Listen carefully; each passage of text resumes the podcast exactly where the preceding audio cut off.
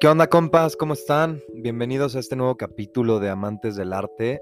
Primero que nada me presento, yo soy Luis Rodolfo García y mencionarles que no soy ningún artista, ni historiador de arte, ni estudio nada relacionado al arte, todavía. Pero sí soy amante y coleccionista de arte. Ya luego les platicaré un poquito de cómo me involucré en este rollo. Pero bueno, esa experiencia y esa historia se las quiero platicar en otro capítulo con mi novia Lucía, que nos hizo el honor de darnos la bienvenida a este podcast y al primer capítulo donde profundiza un poquito de la literatura y poesía de Mario Benedetti, uno de los grandes exponentes de la literatura latinoamericana. Se los recomiendo mucho, escúchenlo. Pero bueno, como se podrán dar cuenta en el progreso de este podcast, ella se va a enfocar un poco más en temas de literatura, poesía, música, moda, cine, em, y yo estaré un poquito más enfocado a los temas de pintura, escultura, cualquier coleccionable, prácticamente arquitectura y muebles, que es lo que a mí me encanta. Este, hablaremos de cualquiera de estos temas que me parezca interesante o que sea tendencia en el mercado. Entonces para esto tendré que estar al día en cuanto a al mercado del arte nacional o internacional. Es muy importante conocer tanto el mercado nacional como el internacional. En México hay muchísimo potencial en el arte. Puedes ser inversionista de arte y enfocarte solamente en México. Sí se puede, hay un mercado enorme, pero bueno, si ya conoces el tema internacional, abres tu, panorama mucho más y, y las posibilidades aumentan, ¿no? Este, y bueno, quiero empezar con un artículo que, me pareció interesante del economista, un poco viejo, del 2019. Lo vamos a discutir un poco, en donde se plantean si vale la pena invertir en arte. Y bueno, desde hace muchos años comprar obras de arte es una de las fórmulas preferidas de inversión de los multimillonarios. Aquí difiero con eso que dicen ellos. No tienes que ser multimillonario para poder invertir en este, en este rubro, en el arte. De hecho, al contrario, a diferencia de otras inversiones y activos, aquí como que lo puedes ajustar a tu medida, ¿no? O sea, no es como una casa este, que, que bueno, no, no bajan de los millones, ¿no? Las obras de arte sí pueden costar menos de millones de pesos y se pueden revalorizar aún más que las propiedades. Entonces, aquí difiero, pero bueno, no solo por las posibilidades de ganar dinero con estas inversiones si se revalorizan, sino también porque te generan cierto prestigio y placer visual. Colgar cuadros en paredes en tu casa es padre, te genera una sensación que realmente no puedo describir con palabras, pero sí, sí lo hace, sí genera una sensación. Y bueno, otra razón que ellos mencionan es que quizás en tiempos más difíciles, este, de guerras, eh, era más fácil transportar o resguardar los lienzos o esculturas o cualquier coleccionable si la situación se complicaba frente a otros activos que pueden ser más vulnerables ante una confiscación o ante un desastre natural como como el propio dinero, si lo tiene un banco, eh, o, un, inmueble si, si, es destruido, ¿no?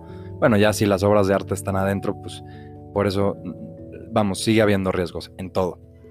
Pero se reducen un poco, a mi gusto. Este, y bueno, dentro del mundo del arte, según este artículo, es mejor apostarle al arte contemporáneo porque según su rentabilidad anual desde 1985 es del 7.5%, mientras que los cuadros impresionistas solo ofrecieron un beneficio del 5%. Bueno, aquí creo que es un poco subjetivo el valor del arte, entonces no, no se puede medir tanto con porcentajes, pero de alguna forma sí se puede, ¿no? Entonces, estos son los porcentajes que obtiene esta fuente, el economista. Em, sí estoy de acuerdo que apostar por arte contemporáneo eh, es más seguro, sí. Es más rentable, no estoy seguro, pero estoy seguro que sí es en cuanto, o sea, es más seguro. Ya suena como un trabalenguas, pero sí es más seguro apostar por arte contemporáneo porque los artistas están vivos, porque puedes corroborar la autenticidad de la obra básicamente directo con ellos. Y en un artista que está muerto, pues no puedes comprobar más, no puedes comprobar con nadie la autenticidad. La verdad es que no se puede. Obviamente hay unos cuadros que están súper bien documentados y están súper bien archivados, que, se, se, tiene clarísimo, ¿no? Su autenticidad y su procedencia y todo y, no, no, cabe duda de eso.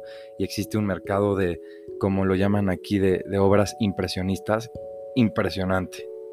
Este, y bueno, ponen un ejemplo aquí de, una subasta em, de un cuadro de Banksy que se llama Devolved Parliament, este, un lienzo que se vendió por más de 12 millones de dólares.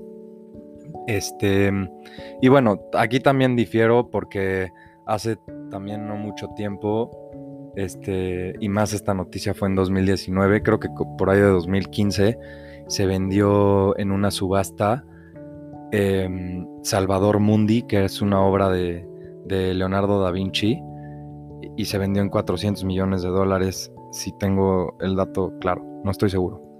Pero bueno, les dejaré también un link de, ese, de esa noticia. Entonces, yo creo que las obras de arte en general, estos dos ejemplos son clarísimos de el potencial que tiene eh, el arte, el mercado del arte y el dinero que hay en, este mercado.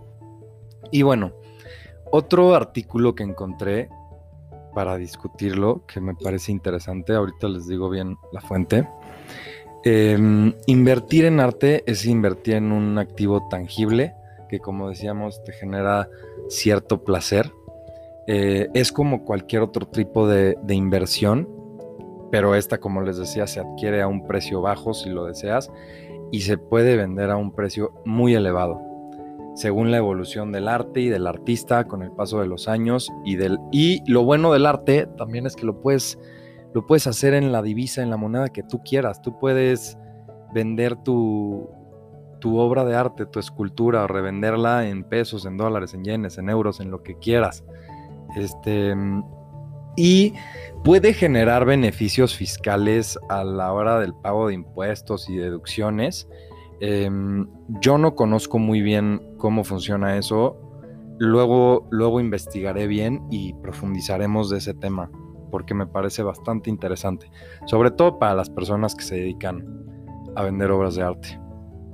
Este, y bueno, eh, una inversión nunca pierde valor si se elige adecuadamente. En el coleccionismo siempre hay que tener una buena estrategia, hay que determinar un porcentaje destinado a invertir, o sea, siempre tienes que tener tu límite.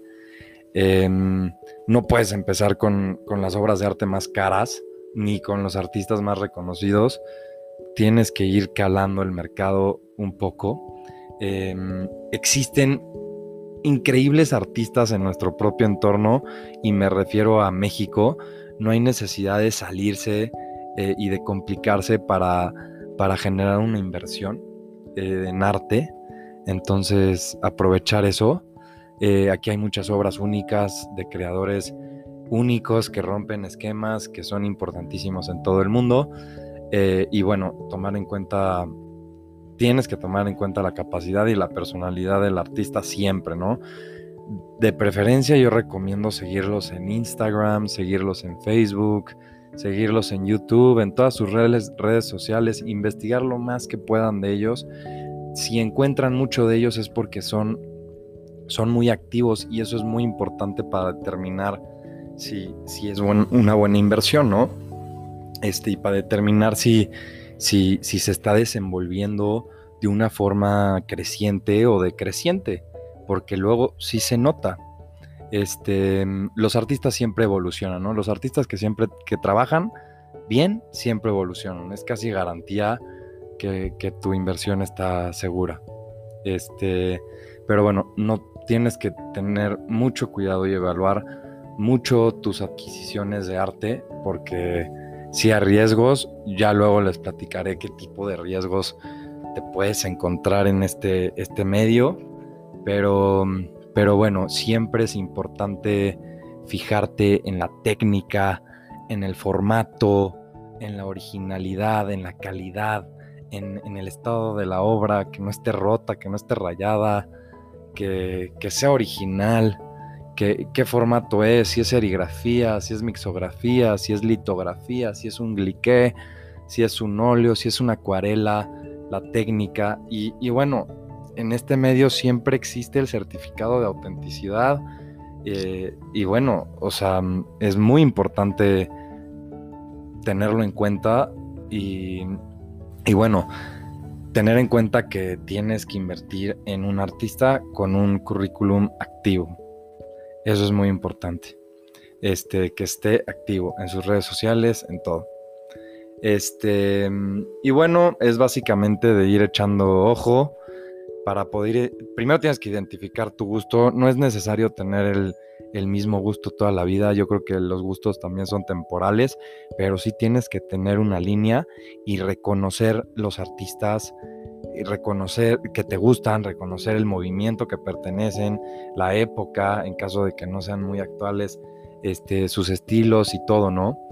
O, todo esto lo pueden hacer, como les dije, en sus redes sociales, en internet hay muchísimo, se pueden empapar de información en revistas, museos, galerías. Obviamente les recomiendo ir muchísimo a galerías, a museos, este, a mercaditos de pulgas, al, bazar del sábado, a todos estos. Este, ahí aprenden. Al final, este, ahí van a ver y, también van a aprender, ¿no?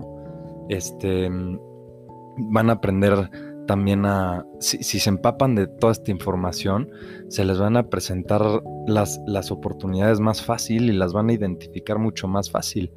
Este, y bueno, este, yo espero de alguna forma darles buenos tips a, aquellos coleccionistas que me puedan estar escuchando, ser un buen asesor, este, por así decirlo. Em, y bueno, este, y otra cosa que quisiera comentar es, es una, este, una carta que me encanta de uno de mis artistas favoritos que se llama Pedro Friedeberg, en donde da su punto de vista del arte, ¿no? ¿Qué es el arte para Pedro Friedeberg?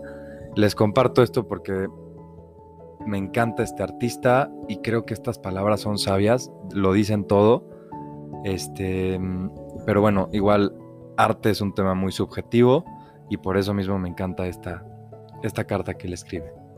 Y dice así, el arte es religión para ateos, pasatiempo para incultos y privilegio de cretinos, filosofía para iluminados, meditación de iniciados y refugio de desesperados, o terapia para enfermos.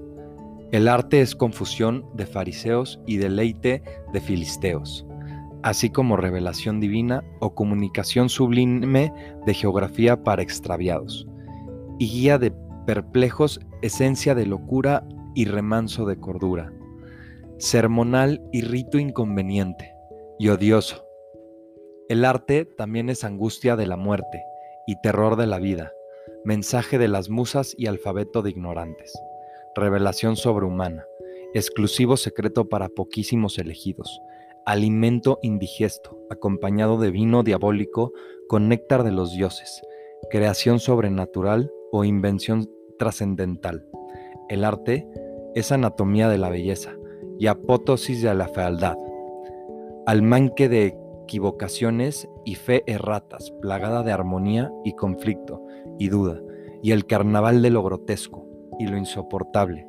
El arte es domicilio de bribones y aburrimiento deleitante de labor única, singular y tediosa.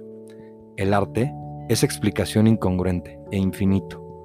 Infinito entretenimiento para ociosos inútiles. Todo esto es arte, y muchísimo más y muchísimo menos. Y todo lo contrario también. Esas fueron palabras del maestro Pedro Friedeberg, eh, para los que no lo conocen, es un artista y diseñador mexicano con orígenes italianos.